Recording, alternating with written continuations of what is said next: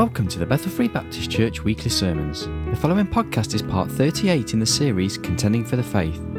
This is the morning service of Sunday, the 7th of February 2010, entitled God, the Holy Spirit, Part 2. And the Bible readings are taken from John chapter 14, verses 12 to 26, John chapter 15, verse 26 and 27, and John chapter 16, verses 1 to 15. Here's Pastor Larry T. Curtis. You'd like to be opening your Bibles to the Gospel of John, chapter 14. All right, I'll invite you to stand with me to honor the reading of God's Word, beginning in John chapter 14 and verse 12.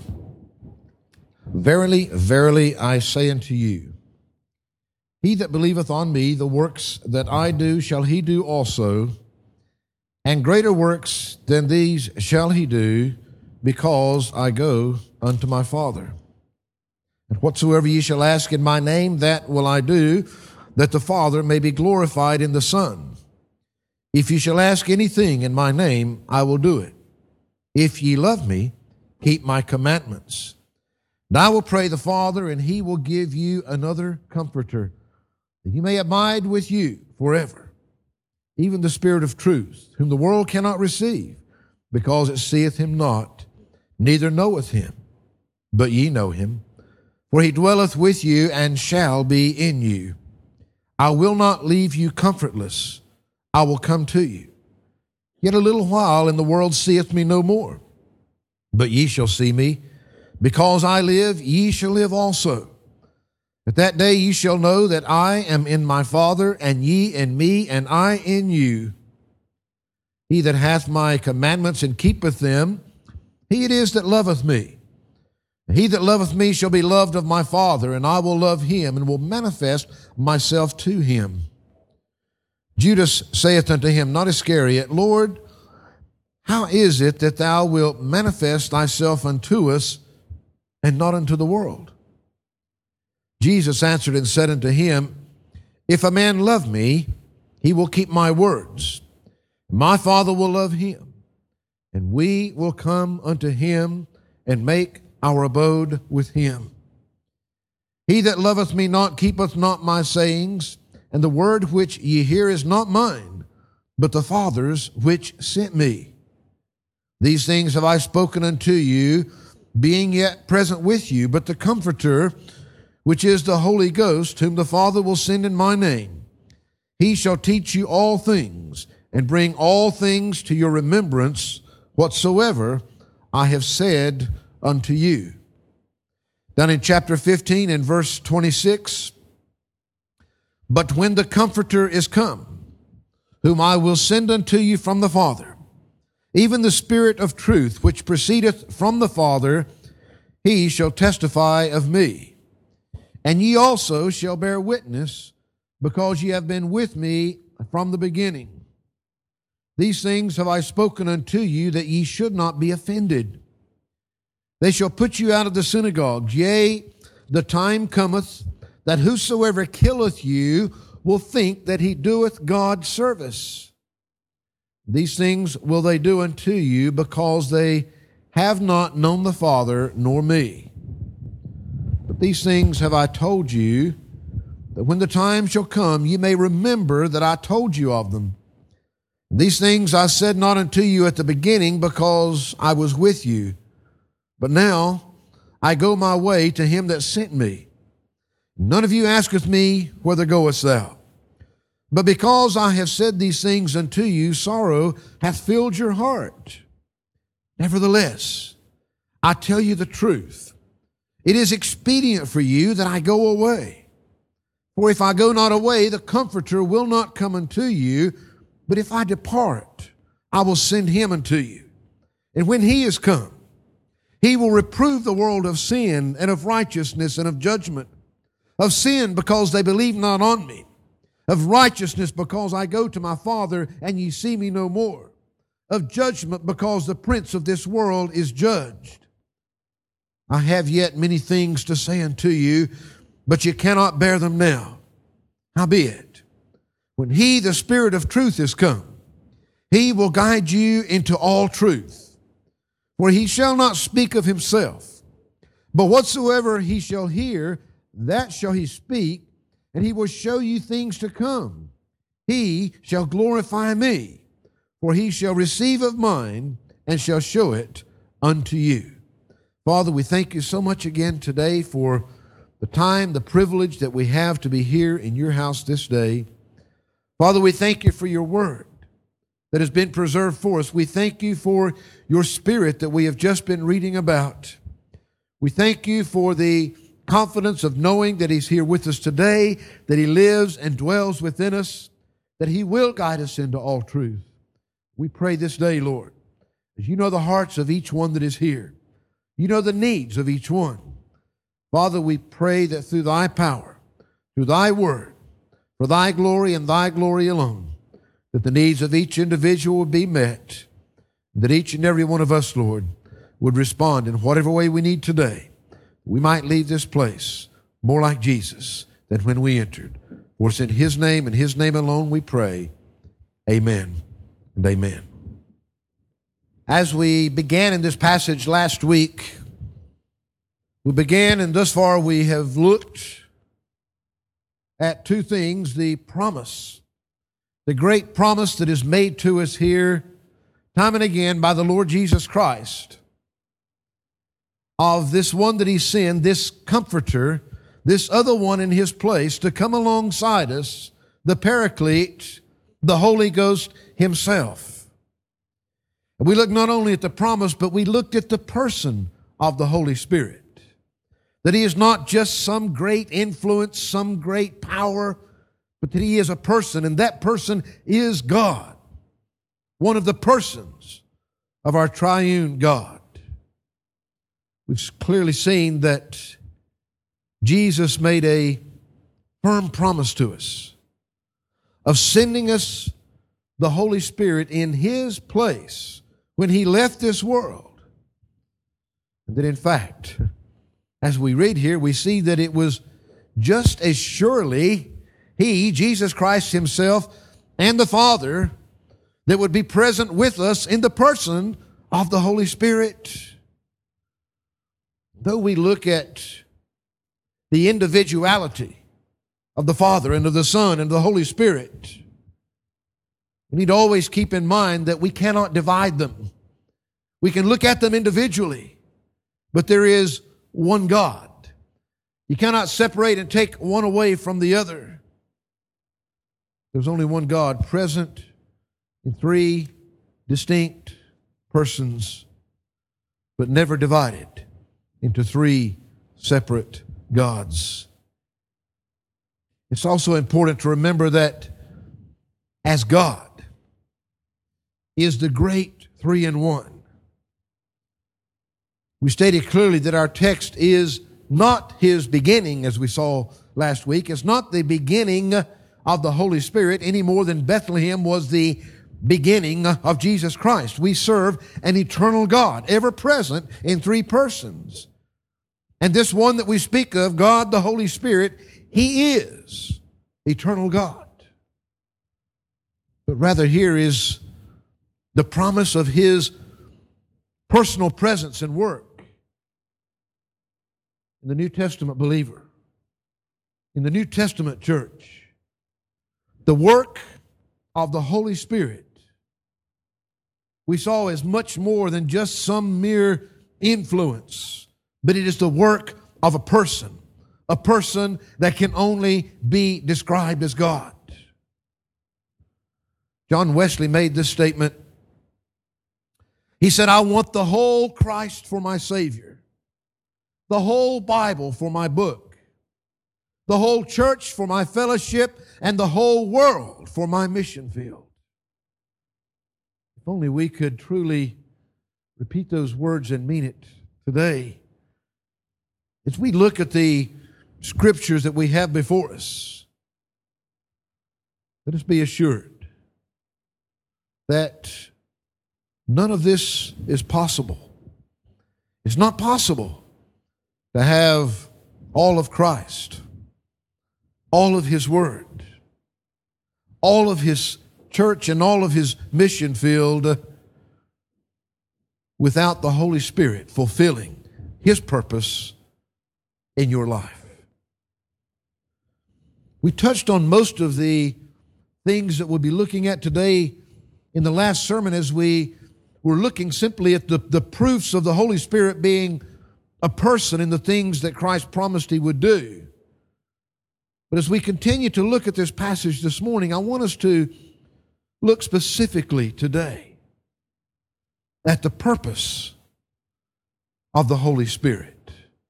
What was the purpose of his ministry? What is the purpose of what he does? And I want you to notice, first of all, as we just skip through this passage a bit, notice, first of all, where we began in verse 12. When the Word of God says, Verily, verily, I say unto you, He that believeth on me, the works that I do, shall he do also. And greater works than these shall he do, because I go unto my Father. I've made the comment to you before that the, the first time that I really looked at that verse and began to try to, to contemplate what it was saying, it's, it's a really pretty awesome thing. The Lord Jesus Christ saying, The works that I do, you will do also, and greater than these shall you do. As we look here, first of all, at the purpose of the Holy Spirit, the first thing that I've simply called it is the transferring of Christ's work. We speak of the transferring of the work of Christ from one body in the flesh of the person of the Lord Jesus Christ to another body, the body of Christ that He's left to accomplish His work today. Jesus is by no means saying that man will be more powerful than He Himself. His focus in this verse is on the works that He Himself has accomplished and that these apostles that he's speaking to have witnessed while he was ministering in the flesh of that one man Jesus, though 100% God. God willingly confined himself to one physical, fleshly body to accomplish the work that needed to be accomplished for you and I. Here, he's speaking more of the extent of these works that would continue to be possible through the power of the indwelling and the infilling of the Holy Spirit's presence in our lives. His work no longer being restricted to one body, to one flesh, which had been necessary for the 33 and a half years that he had spent upon this earth but would now be able to continue in every one of these apostles and every true believer that would follow. Remember, he is just about, just a few chapters later, he's going to be leaving them with this mind boggling, tremendous task of taking the message of salvation, the gospel, to the ends of the world to every people everywhere. And as he continues to explain here, amidst our reading today, right there in chapter 15, when he gives this great illustration the vine and the branches. He says there in chapter 15, verse 5, he said, I am the vine, ye are the branches. He that abideth in me, and I in him, the same bringeth forth much fruit. For without me, ye can do nothing. As I read that, I, I, I, don't even remember where I first read it or saw it, but I, I remember one time reading about, you know, the illustration of a glove. What can you do with a glove? What could you do with that glove today if I gave it to you, Brother Chris? I mean, you know, you could probably, you know, pick up a hymn book with it if you wanted to. It works pretty good for, for doing that. Or you can pick up these books. I, I, I can pick up the, uh, uh, the offering bags. I can do all these things, and that glove works pretty good for it. But if I tell it to pick up your Bible, is it going to do? Is it going to accomplish anything? You see, that's kind of what the Lord's saying to us here. That you know, without me, you're just like a glove without a hand in it. You can accomplish absolutely nothing. That glove is real. And that glove can do lots of things. But that glove can do absolutely nothing without somebody's hand being within it to help it do it. And that's what Jesus is saying of us. Without me, you can do nothing. It takes His power, His presence. And of course, that presence is with us in the person of this Holy Spirit that He's sending to us here. We look at the scriptures before us. We just need to be reminded. We need to be reminded of this simple but awesome truth that without the Holy Spirit fulfilling His purpose in our lives, we will never, ever, ever fulfill our purpose in the Lord Jesus Christ. We can't. We can do nothing without Him. Now, as we look here today, I want us to just remember that what we're seeing here in chapter 14 and verse 12 is the transferring of the work of the Lord Jesus Christ to another besides himself. It's not just simply the passing on, but really is simply the transferring of the work in the location of where he works from. You see, in the first instance, the purpose of the Holy Spirit, what he's saying here, the first instance, his first purpose is to do the work of Christ, to accomplish the work that Christ himself came to do, whose purpose was to do the will of the Father.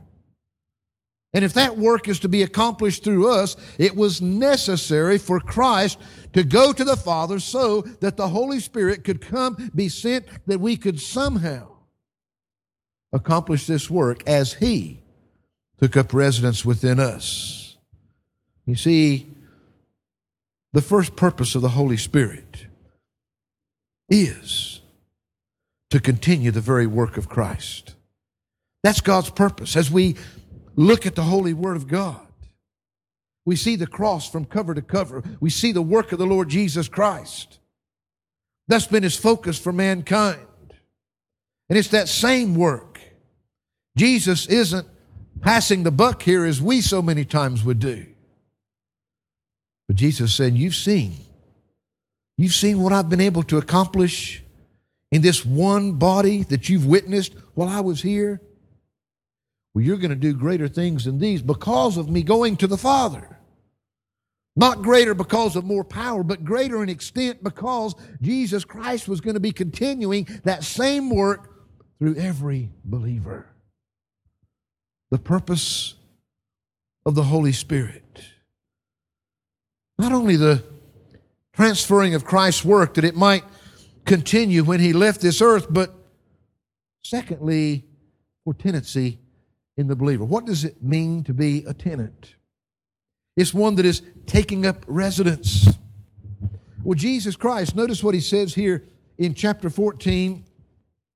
First of all, picking up in verse 16, Jesus says, And I will pray the Father, and he shall give you another comforter, another paraclete, that he may abide with you forever even the Spirit of truth, whom the world cannot receive, because it seeth him not, neither knoweth him. But ye know him, for he dwelleth with you and shall be in you. I will not leave you comfortless. I will come to you. Yet a little while, and the world seeth me no more, but ye see me. Because I live, ye shall live also. At that day ye shall know that I am in my Father, and ye in me, and I in you. You see, for that glove to be of any use whatsoever, it's got to not just exist, but it must have that presence within it. That's the only way that it will ever do anything. And the only presence that can accomplish the work of God is God Himself. The only person that can accomplish what God wants to be done is God, and that's what He's doing through Jesus Christ, through the Holy Spirit, indwelling our lives. The Holy Spirit's purpose in coming, he says that ye, that he may abide with you forever. Literally here, the, the word carries with it the idea of a permanent residence. That's why it says, abide with you forever. We find that the Holy Spirit is to come and take up permanent residence within the believer. It says, For he dwelleth with you and shall be in you. Through the Holy Spirit's presence with the believer, it's not new insofar as him dwelling with believers.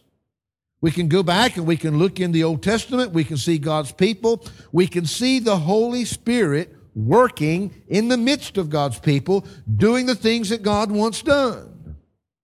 But there is a definite distinction here in that now the Holy Spirit is not going to just dwell with the believer, He is going to dwell in the believer. A great distinction that's never been, it's never been seen anywhere else in Scripture before that. According to verse 20, he says, At that day ye shall know me, that I am in my Father, and ye in me, and I in you. When the Holy Spirit takes up his permanent residence within the believer, the believer then becomes completely, totally inseparable from God in all of his triune being. All of God is present within us in the person of the Holy Spirit. He's not just part God, He's all God. The truth is reiterated again in verse 23. Jesus answered and said unto him, If a man love me, he will keep my words, and my Father will love him, and we will come unto him and make our abode, our permanent dwelling with him for the believer to live without this abiding presence of the Holy Spirit in our lives would be to live without the ability to accomplish anything of eternal consequence. What is the purpose of the Holy Spirit? Well, first of all, it's transferring to advance the work of Christ through every believer by taking up permanent residence within and through that presence within us to fulfill another purpose that we see here in this passage. that's the teaching of God's Word.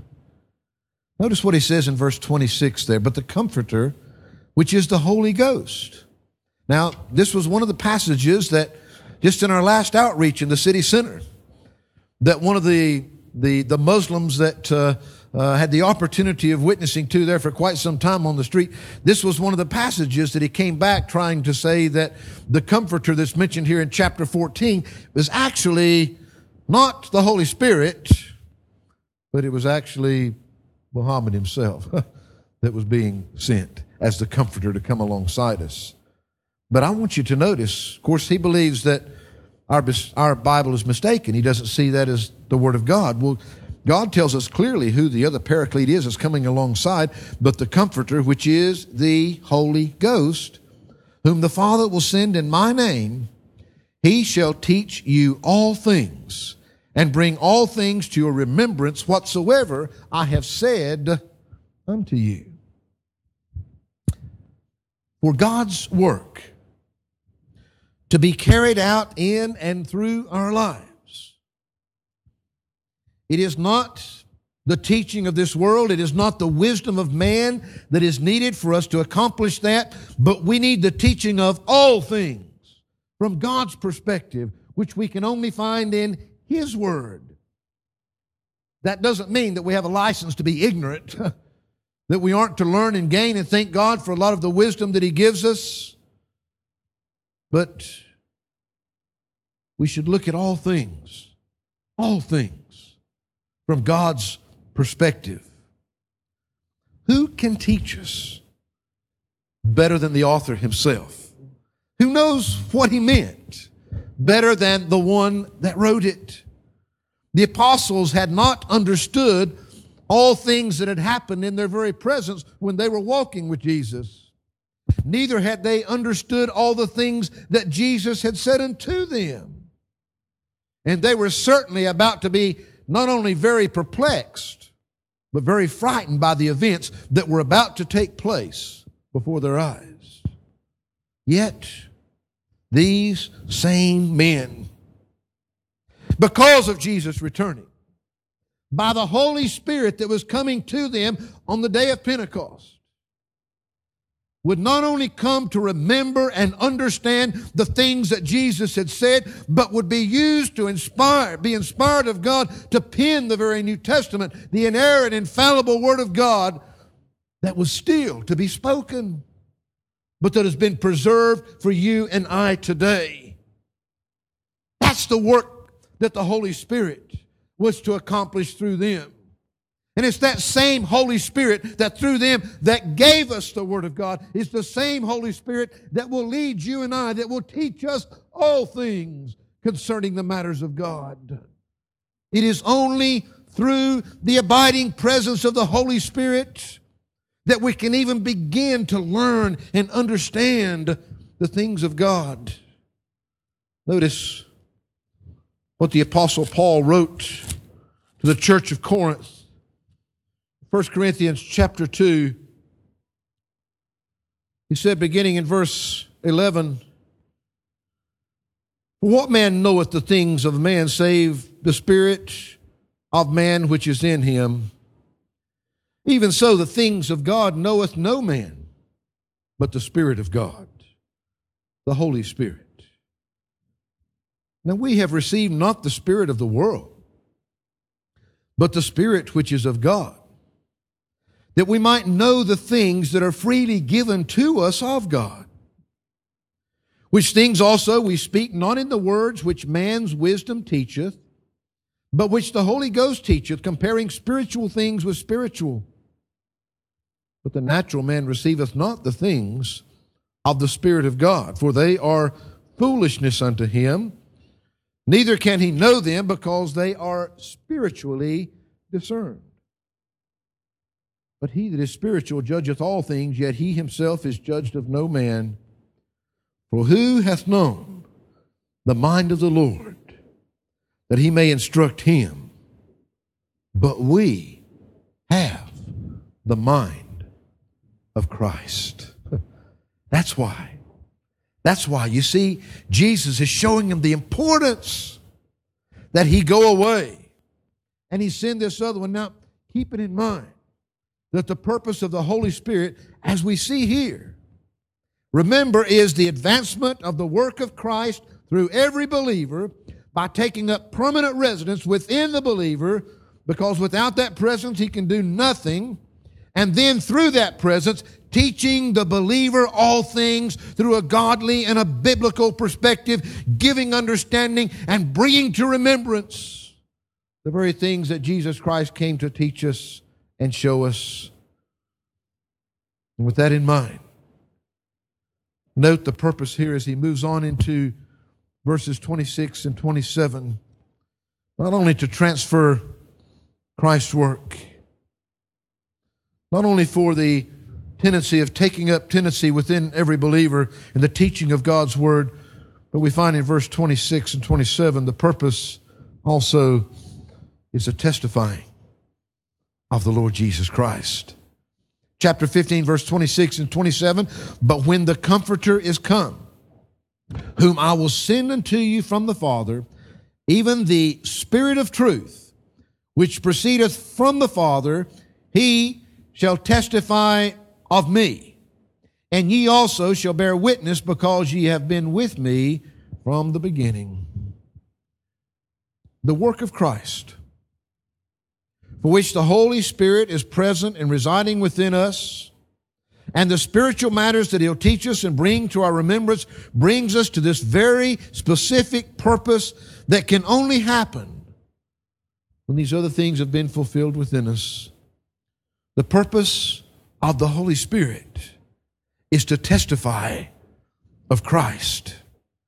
You see, it's Christ that must be magnified through us, through our lives, if anything is to be accomplished. In the light of Christ being seen in and through us, which can only happen in the power of the Spirit, only then can we truly be an effective witness for Him. We can run our mouths. we can show somebody all of our worldly wisdom.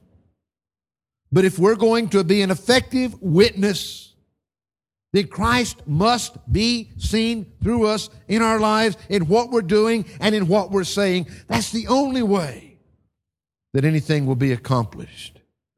It is only the person of Christ that can change a life. And it's only through the Holy Spirit's witness of Christ that mine and yours witness can be effective to that end. You see, the apostles had been present with Jesus from the beginning, he says here. Now, he's not talking about the beginning as far as creation, not talking about the beginning of, of Christ who is eternal, but since the beginning of his ministry in the building, the body of Christ. It's only because that you, as a believer today, have been with Christ from the beginning. The beginning of your spiritual life. And as a result of the Holy Spirit having taken up permanent residence within you, teaching you the truth in spiritual matters, and testifying of Christ through your life, only because of that, that now you not only can, but you should and must be obedient to be a witness of what Christ is to you, what He has accomplished in you since the beginning of your spiritual life. You didn't have one before He came on the scene. He's been with you from the beginning. You've been with Him from the beginning because that's where it all started when Jesus Christ became a part of your life. In Acts chapter 1, verse 8, He said, But ye shall receive power after that, the Holy Ghost has come upon you, and ye shall be witnesses unto me, both in Jerusalem and in Judea and in Samaria and unto the uttermost part of the earth. They couldn't be that witness until after the Holy Spirit had come upon them. What is the purpose of the Holy Spirit? To advance the work of Christ by taking up permanent residence within every true believer and teaching the believer all things and testifying of Christ through that believer, enabling him to be a witness for Christ. That through the Holy Spirit, we might see this great purpose that we see in chapter 16, verses 7 and 11 the transforming of sinners. Notice what he says in chapter 16, verses 7 to 11. Nevertheless, I tell you the truth. It is expedient for you that I go away. For if I go not away, the Comforter will not come unto you. But if I depart, I will send him unto you. When he is come, he will reprove the world of sin and of righteousness and of judgment, of sin because they believe not on me, of righteousness because I go to my Father and ye see me no more, of judgment because the prince of this world is judged. Verse 7, Jesus reminds them that it is expedient for him to go. He's still offering them comfort for his going away, which he knows is going to be sad for them. But he's trying to tell them it's for their good. It is expedient. It is for your advantage. It was necessary for him to go in order for the Holy Spirit to come to them. But they could rest assured that when he went, he would send the Holy Spirit. It was important that the Holy Spirit come because all the purposes that He's laid out before them, the whole continuance of, of Christ's work, which we already know is the will of the Father. And his purpose in coming to accomplish his work on this earth is for the salvation of souls. Luke chapter 19, verse 10 For the Son of Man is come to seek and to save that which was lost. John chapter 3, verse 17 For God sent not his Son into the world to condemn the world, but that the world through him might be saved.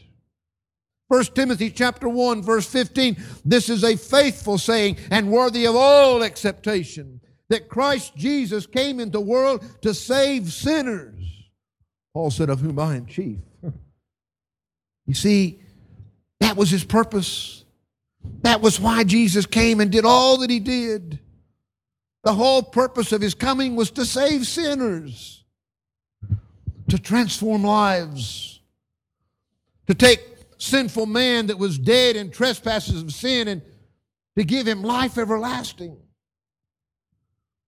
To take sinful men, give them a new start. To allow the blind to see and the deaf to hear, and yes, the dead to live. Verse 8, in speaking of the Holy Spirit, and when he has come, he will, he says, reprove the world of sin. You might use the word convict there. The word translated reprove here actually can be used in two different ways.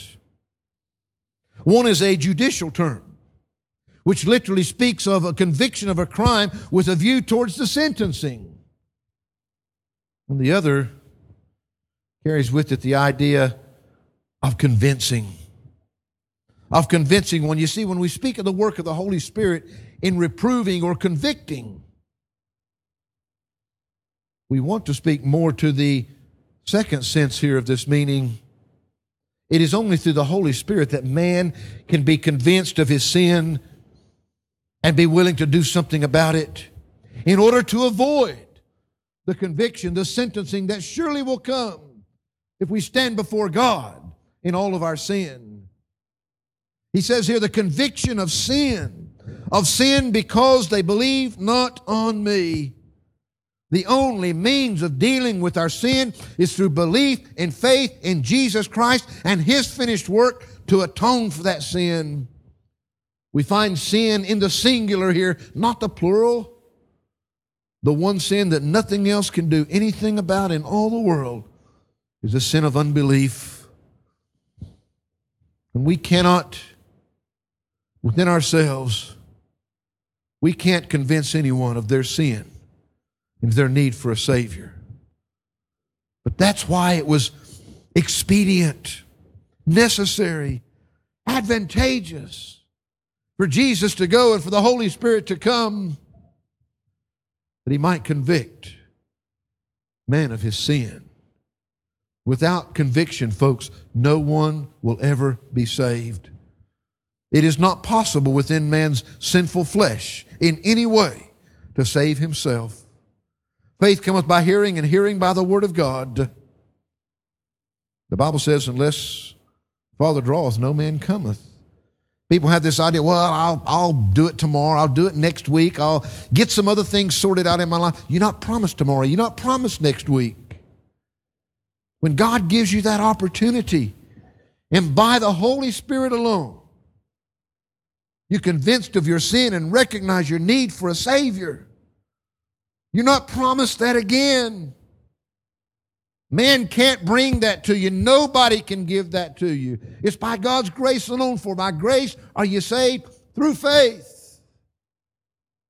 Find that the Holy Spirit come to convict of sin and to convict of righteousness, he says in verse 10. Literally, to shatter and to destroy all of man's self righteousness that he has within himself, convincing himself that he's a good person, that he's not so bad. But Jesus did this time and again with the Sadducees and the Pharisees and the scribes as he went through the New Testament. The Holy Spirit still does that work today. And by convicting men, by allowing them to see that the only righteousness that will possibly stand is the righteousness of Jesus Christ Himself. That righteousness was attested to when he went to the Father. We find that he says of righteousness, because I go to my Father and you see me no more, he was acceptable. The sacrifice had been paid. It was all as it ought to be. And in verse 11, to convict of judgment, he says, Of judgment because the prince of this world is judged. The judgment of this world that's under Satan's control, as we've already seen in our last part of this series. Through Satan's influence in this world, man's judgments are faulty, and particularly his judgment of the Lord Jesus Christ. Satan has perverted the minds and he's perverted the hearts of this world. He's turned them from the very truth about the Lord Jesus Christ. God's judgment is right and it's true.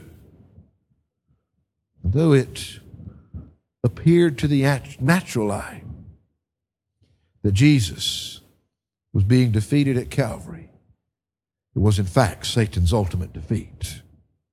Only the Holy Spirit can lead sinners to true and honest judgment. Satan has already judged, he says here, defeated. His sentence is certain. It's the Holy Spirit's purpose to convict men of true judgment in God's eyes. We ask ourselves again, what is the purpose of the Holy Spirit? Folks, his purpose is to advance the work of Christ by indwelling believers, by teaching them all things and bringing Christ to remembrance by testifying of Christ through the believer and enabling that believer to be a witness that through God's Word and Christ's presence, the Spirit will convict the world of sin, righteousness, and judgment that they might be saved and transformed through the gospel of our Lord Jesus Christ. All of this, this continued purpose. Notice what he says in verse 13. Howbeit, when he, the Spirit of truth, is come, he will guide you into all truth. For he shall not speak of himself, but whatsoever he shall hear, that shall he speak, and he will show you things to come. The transmitting of all truth. The Bible says it's the truth alone that can set you free. The Holy Spirit is the Spirit of truth, he says here. And he's come to guide you into all truth. Not only did the Holy Spirit specifically guide the apostles into all truth and through inspiration give us our only guide of truth that you and I have today, but still today. He'll guide you into all truth through His Word. We all need guidance. A young Christian, after being convinced of their need of a Savior by the Holy Spirit, he needs a guide to help him to know and to follow the truth. Just as assuredly, the Christian that's been saved for more years than you can count, he continues to need that guidance day by day, that guidance through God's Word.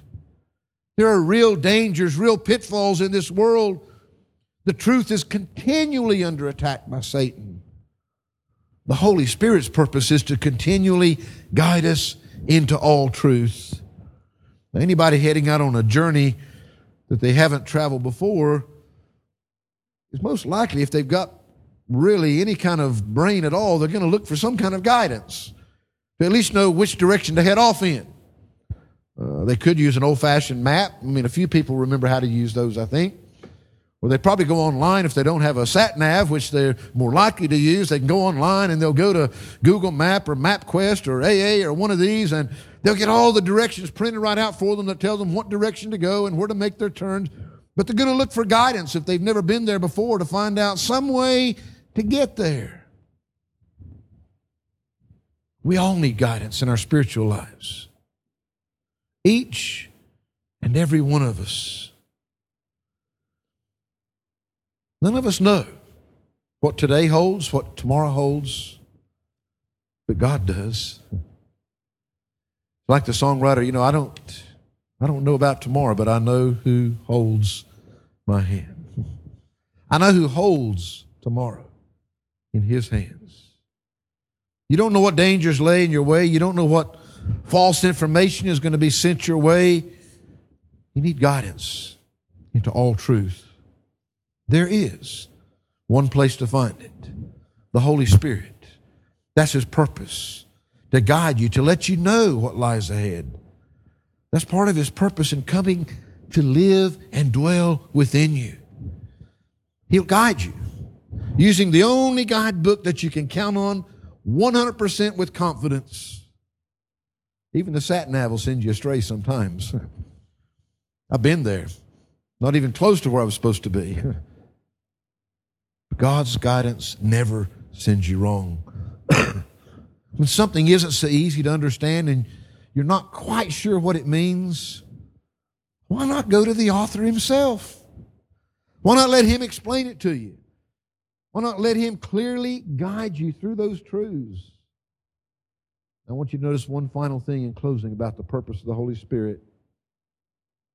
Notice here in verse 14, he says, He shall glorify me, for he shall receive of mine and shall show it unto you. Very simply, in everything, in all that the Holy Spirit is doing, he's advancing the work of Christ. And he's doing it through the believer, and he does it in such a way that all the glory goes to Jesus Christ himself. It's Christ that must be seen.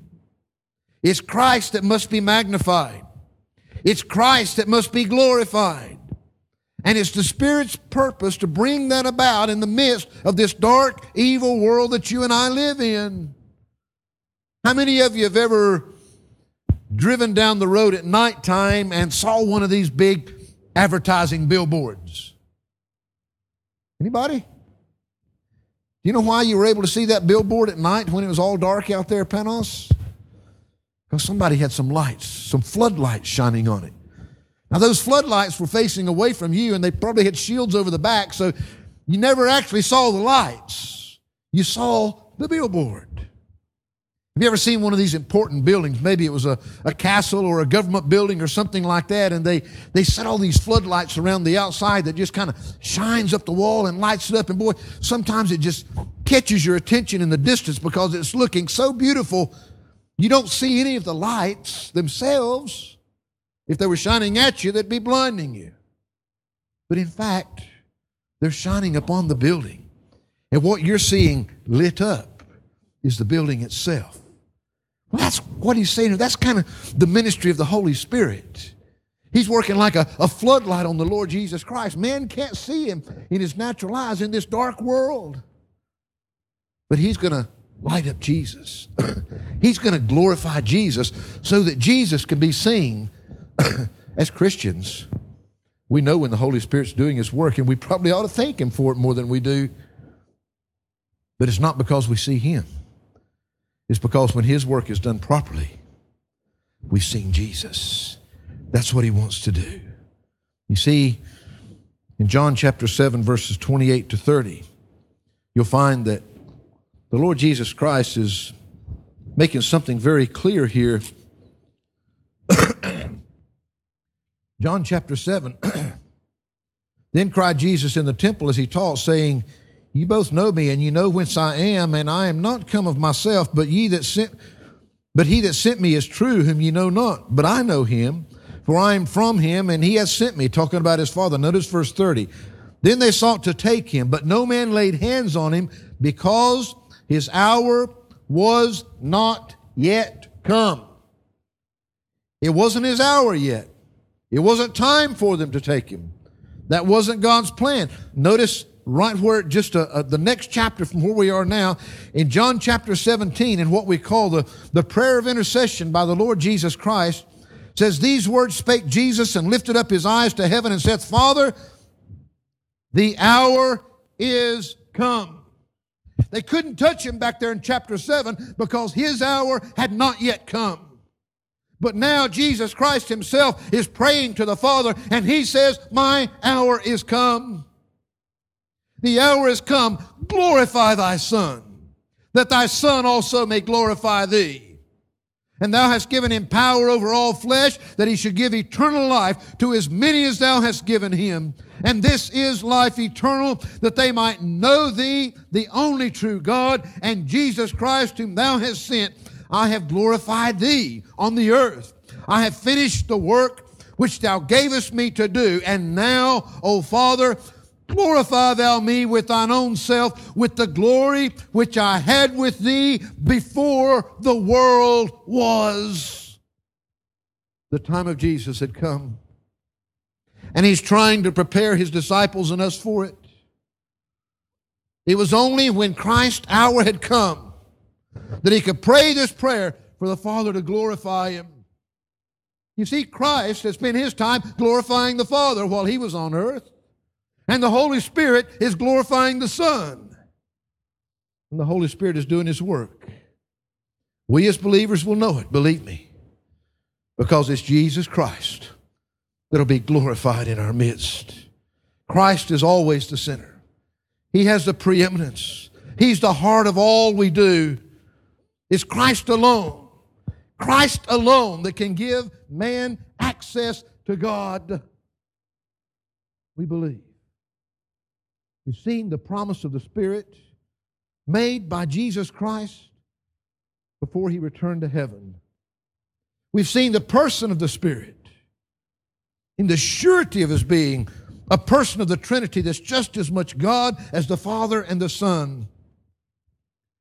And I want you to realize this, and we'll be looking these next couple weeks at some of the practical workings of the Holy Spirit. But keep this in mind His purpose is the advancement of the work of Jesus Christ through every believer by taking up permanent residence within the believer, because without that presence, we can accomplish nothing.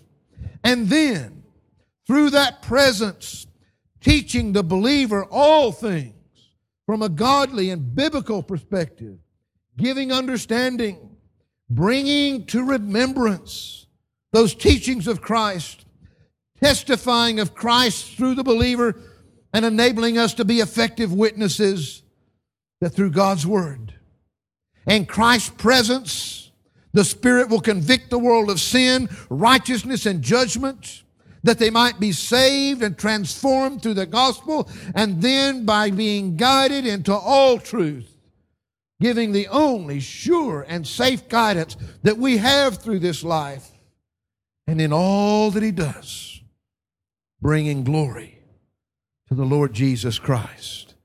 Oh, Jesus. Jesus said, I've got to go. Why? His hour had come. His work in the flesh was done. But a greater work was to still be accomplished because through each and every believer, God's permanent, abiding presence within you to accomplish that Jesus Christ, not what you and I can do, this is the whole thing, God living within us, that Christ's work might be carried on, that He might still receive all the glory for it. But that the people, the lives that you and I come in contact with, they ought to be changed. Because they've been brought into the presence of God as Jesus Christ's glory shines through us. If they're to see God, if they're to see the Lord Jesus Christ, the folks, there's only one place they're going to see it. That's through His Word. And He's chosen to use you and I to be the witnesses of that word. Father, we thank you today. Lord, it for your love and Lord, your wisdom and doing things the way that probably we wouldn't have done them ourselves. Thank you for sending us the Holy Spirit to live and dwell within us. Lord, I know that we've covered a lot of things quickly this morning out of necessity. Lord, I pray that in these passages we could grasp and remember as we look at the practical workings of the Holy Spirit, what you told us when you said you were sending Him, the purpose, the reasons for His coming. Lord, I pray here today that every Christian would grasp and understand, Lord, that they need that Holy Spirit's presence working in their lives. Lord, we'll be looking in the weeks ahead of how that presence can truly control our lives, the effect that it should have on us. Father, I pray that today, if there be anyone here in our midst that doesn't know this one, that doesn't know the presence of the Holy Spirit because they've never yet come in contact with Jesus, they don't have that assurance. And I pray that even this day, or that they would come to put their faith and trust in Him and recognize that it's only through Jesus that they can have life, but in Him they can have life everlasting. In Christ's name we pray. Amen.